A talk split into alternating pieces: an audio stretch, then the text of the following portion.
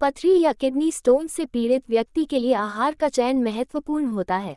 चावल में उच्च मात्रा में ओक्सलेट ऑक्सलेट होता है, जो किडनी स्टोन्स को बढ़ा सकता है। चावल खाना संबंधित व्यक्तियों के लिए उचित नहीं हो सकता है, विशेषकर यदि उन्हें ओक्सलेट संबंधित किडनी स्टोन्स हैं। यदि आप पथरी के बारे में चिंतित हैं तो आपको अपने चिकित्सक से परामर्श करना चाहिए।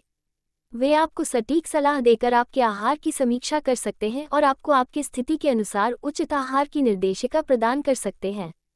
उद्धरण चिन्ह